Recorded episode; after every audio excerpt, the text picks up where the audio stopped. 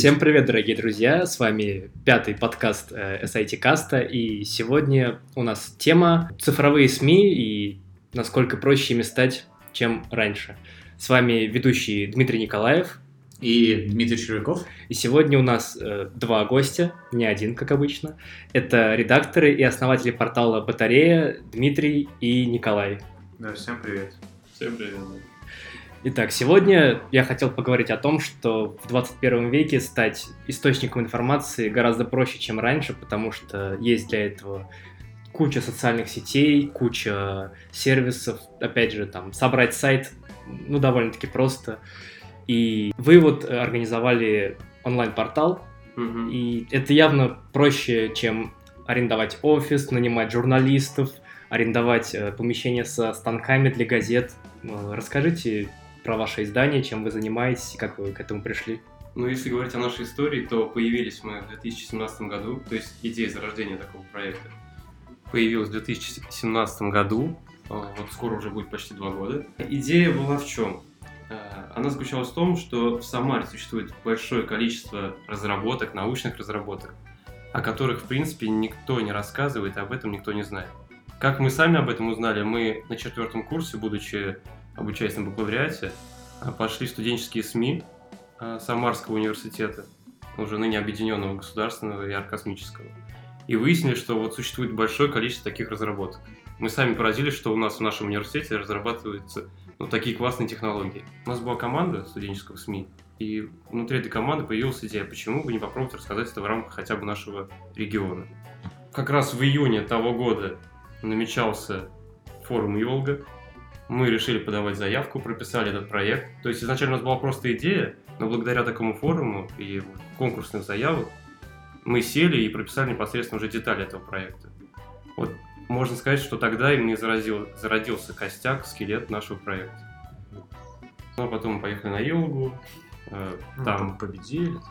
да, выиграли Слава, деньги. Пришло. Слава, деньги, да. И, и после этого началась такая интересная история его реализации. То есть мы получили деньги, э, у нас уже была команда людей, человек примерно 15. Ну и тогда вот началось самое интересное, поскольку мы начали сталкиваться ну, с такими трудностями или непредсказуемыми шагами, которые изначально мы не могли предугадать, не могли предусмотреть, поскольку в этой сфере мы были ну, только начинающими такими молодыми журналистами, у которых больше амбиций, идей, нежели пока опыта. И вот постепенно мы начали это реализовывать. Набивать руку на создание контента. Мы начали э, обучаться создавать... То есть мы немного уже сами умели и сами продолжали обучаться, и обучать наших молодых соратников, это в основном студенты э, первого, второго, третьего курса направления журналистики. Также есть, были ребята из технических э, направлений. Вот, мы начали набивать руку на создание контента. Это статьи, это новости, это лангриды, это съемка видео. А, И вот на этом мы, скажем так, работали, наверное, полгода усиленно. После этого мы начали создавать сайт.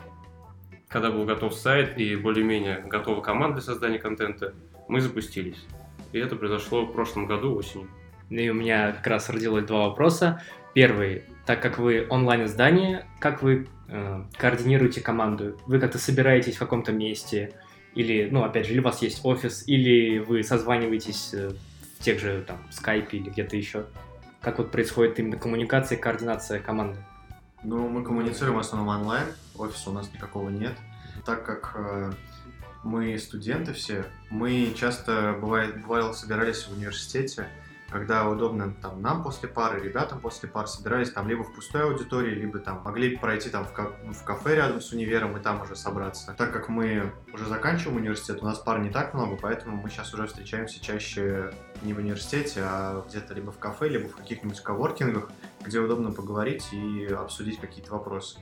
Но большая часть коммуникации, конечно, онлайн, потому что у ребят тоже есть учеба, поэтому удобнее так.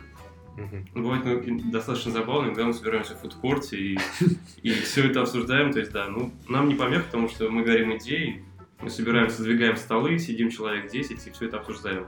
Приятное с полезным. Да, ну то есть пока никакого офиса нет, и да, как вы правильно заметили, аренда каких-то помещений стоит больших денег. Ну да. По сути, смысла в, этом какого-то какого-то сильного ну, желания, или мотива или э, нет. Достаточно любой коммуникации онлайн.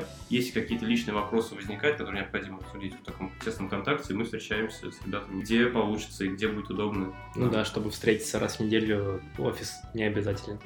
Да. А Вы сказали, что столкнулись с определенными трудностями во время становления вашего портала. Расскажите про них. Наверное, основными... Самое первое. что Са- Люди бывают разные, они иногда не делают свою работу. Ну, самая, да, такая, может, основная трудность это... Вообще, э, самое главное в любом СМИ это дедлайн. Мгм. Ну, как А- и везде, а- да. Да, в принципе, как и везде, да, но вот в медиа это особенно важно. и- то есть все, вся работа строится от дедлайна. И вот в этом ключевая проблема, потому что студенчество и на- наверное, все, все учились в университетах, все мы это знаем, что студенты любят тянуть до последнего. И это как-то вот, в студенческие годы это часто у многих там наблюдается, и местами, может, система прививается. Это такой вопрос уже дискуссионный. И основная проблема это была, что ребят часто не удерживали дедлайн. И из-за этого там трудно становилось прогнозировать. Но более такие жесткие меры, что ли, принимали, э, обсуждали с ним, что так работать не получится, иначе проект не сможет реализовываться. И, в принципе, поскольку ребятам это интересно, все все понимали, брали себя в руки и начинали работать. Какие еще проблемы можно выделить? Наверное, надо учи- учитывать нашу специфику. Мы медиа и медиа научно-популярного формата. То есть мы работаем непосредственно с учеными, с исследователями, это бывает разные, это физики, химики. И главная наша задача это перевести их научный язык, язык физика, на язык, понятный обывателю, массовой аудитории. И главная задача здесь вот э, человек, который идет на интервью, быть готовым перерыть огромное количество информации по той дисциплине, в которую он погружается, и понять, как это изложить на простом языке. Вот это, наверное, главная ключевая проблема, если можно ее назвать проблемой, или специфика нашего медиа, которым, вот, ко- которым мы обучались, которым мы все, кто сейчас работает в нашей команде, вот этому процессу обучались. И еще такой вопрос. А Вы начинали именно в аэрокосмическом университете, ну, в Самарском университете. Мгм. А поддерживает ли вас как-то университет? Потому что, как вы опять же сказали, да, то, что вы хотели показать те разработки, которые там э, делаются. Да, да. Мы сами непосредственно из госуниверситета, с направления социологии. Но э, базировались, можно сказать, мы на площадке аэрокосмического. Поскольку студенческое СМИ, в котором мы изначально были, оно находилось на базе аэрокосмического. И да, вот касаемо того вопроса о том, где мы собирались, поначалу мы собирались именно в аэрокосмическом университете, вот в аудитории, которые были свободны. А, И касаемо поддержки. А, Да, поддержка была. Вот после побед на Илге а, нас, можно сказать, заметили и в университете, что мы такие активные, амбициозные ребята, хотим рассказывать о науке, и тоже предложили нам поддержку. И, в принципе, ее оказали. Это был грант в рамках университета. И вот на этот грант наша задача была создать контент о разработках э, университета. То есть, ну, сделать это, э, как бы на что идут деньги. Написать не просто какие-то новости, которые, в принципе, можно сделать и без э, денег, а снять хорошие видеоматериалы, написать подробный лангрид, нарисовать инфографику. И непосредственно это были направлены деньги. Мы создали контент. Сейчас, если вы подпишетесь на нашу группу, будете посещать наш сайт, вы заметите, что с определенной периодичностью выходит материал о Самарском университете, который выглядит достаточно так подробно, красиво, интересно, со всеми форматами подачи информации. Э, То есть университет нас поддержал. И здесь поддержка была не только грантовая, и она еще была такая, можно сказать, ну, информационного характера, может, административного, потому что до ученых иногда сложно достучаться. Они бывают заняты, они бывают э, в каких-то командировках, или у них просто бывает нет времени. И здесь нам университет помогает, он говорит, что им, что есть такие ребята, и им необходимо помочь, им необходимо рассказать, они выделяют время и идут на контакт. То есть вот такая поддержка еще была оказана. Еще такой вопрос. А, Ну, как научно-популярное издание, вы же мониторите зарубежные статьи зарубежных ученых. На данный момент вы сейчас адаптируете и переводите зарубежные статьи, или у вас уже был опыт контакта с зарубежными учеными? Ну, с зарубежными учеными, наверное, пока не было опыта. А, Вообще с зарубежной литературой такая проблема. Многие из нас там чуть ли не со второго класса учат английский язык со школы, да? И в итоге, когда мы поступаем там в тот же университет, оказывается, что мы вроде как его учили там какие-то там 9 лет, да? Но мы, по сути, там, не знаю, нам трудно читать текст на английском, трудно сформулировать какую-то мысль на английском. Вот и здесь то же самое. Э, Ребят, которые, у которых такое настолько хорошее знание английского языка очень мало, поэтому, чтобы там перевести английскую статью, надо подольше с этим поработать. Это, опять же, упирается во время. То есть мы стараемся мониторить э, иностранные какие-то новости, материалы но не так, как, не так много, как надо бы и как хотелось бы. Как раз вот из-за этого вот языкового барьера. Да, акцент у нас идет больше все-таки на российский новости, на российский, на российский контент. Но есть, есть новости, которые, там, не знаю, периодичность, я бы не выделил периодичность, потому что определенной периодичности нет. Но если вот так разделить то количество материалов, которые были переведены или использовали иностранные источники, то ну, это где-то такая периодичность, все перевести в периодичность.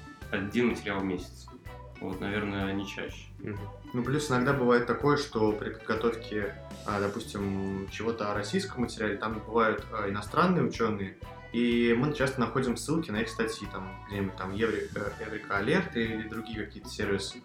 И вот там уже получается частично работать частично с русским текстом, частично с английским. Это бывает немного проще, потому что ну, англи... а, объема английского текста не так много и в то же время полезно, в том числе для материала. У нас как раз сегодня закончила конференция GrandConf, и красной нитью сквозь все доклады проходили методологии э, взаимодействия команд. То есть я уже спрашивал про это, и мне интересно, используете ли вы какие-то сервисы, как вы ставите задачи, это какие-то доски, это какие-то онлайн э, в Excel. Одно дело обсудить что-то, а другое дело где-то это зафиксировать, записать, выставить э, дедлайны, трекать время, как у вас это происходит? Ну, вы говорите про площадки по управлению контентом, в принципе. Ну да, или контентом. Управлением командой и процессом создания. Да. Ну, да, мы используем Trello. Trello. Trello. Если вы знаете такую платформу Да, Trello, вот это основная платформа для а, работы, для коммуникации, для, в принципе, для фиксирования всех материалов, дедлайнов и всего остального. Это основная площадка, где ну, происходит такая работа. Какой у вас сейчас штат? Ну, какая команда? Размер? Сейчас у нас 12 человек, плюс еще человек 5 привлекаются дополнительно для ну, каких-то вот таких временных задач, которые Мгм. возникают. Как вы присматриваетесь к человеку, что вот да, вот он нам подойдет? Он ведет какой-то блог, какой-то у него, не знаю, популярный, раскрученный Инстаграм или... э, Нет, ни в коем случае.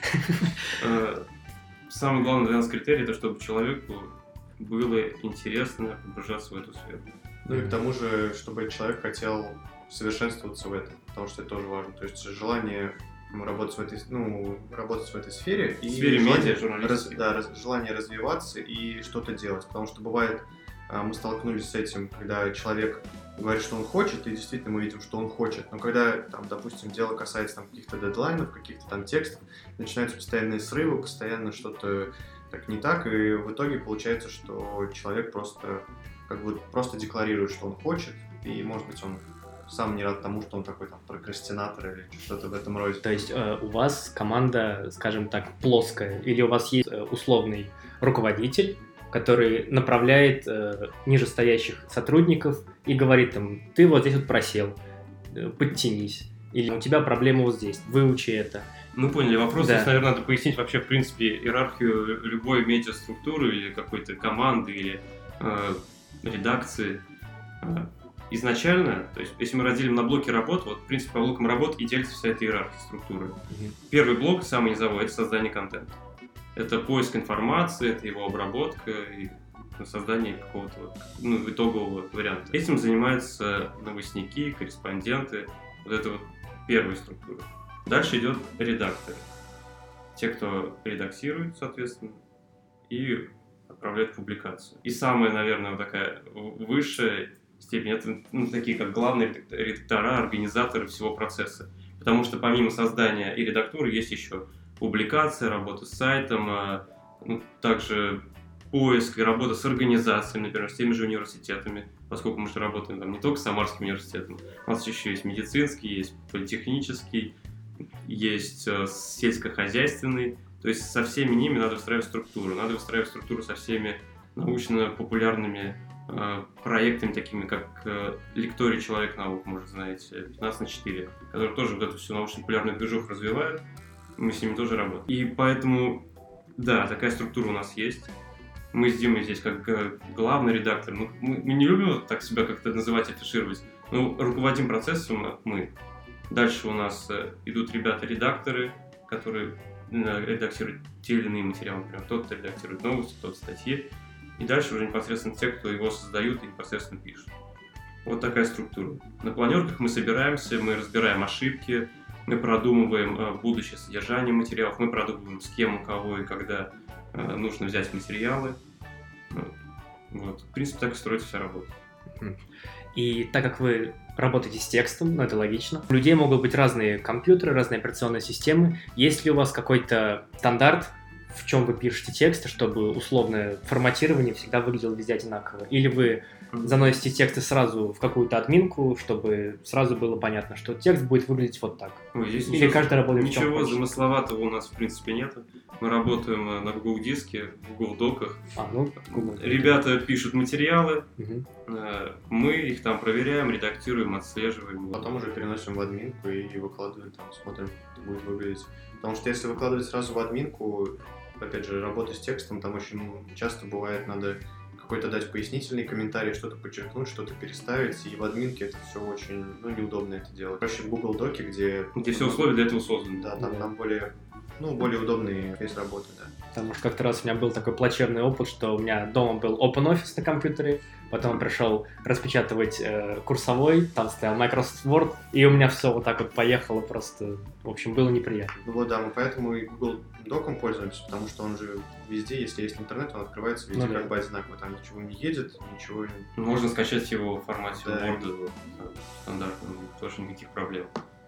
А уже итоговый вариант заносим в админку на сайт. и- А, Ну и возвращаясь вообще к тому, как создаются медиа, а, интересно, сколько а, онлайн-медиа а, легче, либо, наоборот, сложнее создать, чем обычные медиа, и, собственно, в чем какие-то основные поинты, основные отличия между ними? Ну, честно сказать, мы, вот лично я по себе скажу, я в обычном медиа не работал. Я в таком стандартном, котором вы понимаете, вы имеете в виду какие-то газеты или... Ну вот- да, что-то такое вот. Да, у меня лично такого опыта нет, я сразу вышел в онлайн, ну, как... Я тоже представитель молодежи здесь, можно сказать, и а, того времени я не застал. Я могу судить только по тем рассказам наших наставников, учителей, можно по-разному назвать. То в чем именно разница работы, да, вот? Ну, и разница работы, и а, вообще, ну, не знаю, Мгм. может быть, целевая аудитория совершенно разных, хотя, наверное, так и есть. Надо, конечно, учитывать еще специфику того СМИ, неважно оно интернет-СМИ или оно а, стандарт в таком бумажном формате, ну, какой оно направленности.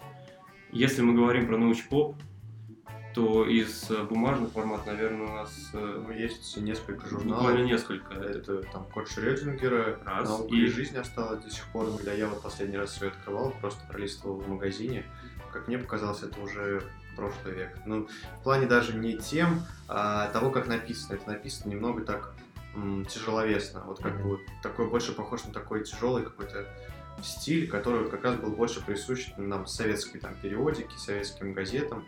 Вот, вот в таком, да. И Порог популяр- вхождения чуть выше уже. Да, Кстати, а Да. Код Шрёдингер, например, замечательное издание, там просто вообще все супер. Популярная Классно, механика. читать. Популярная механика. Популярная механика, да. А в принципе больше вот вспомнить так и не вспомнишь. А касаемо интернет-медиа, по научно-популярным теме, формату, вот их здесь уже достаточно много. На федеральном уровне, ну, можно выделить чердак, также можно Ката Шрёдингера выделить, N плюс 1, ну, Naked Science, постнаука, ну их достаточно много.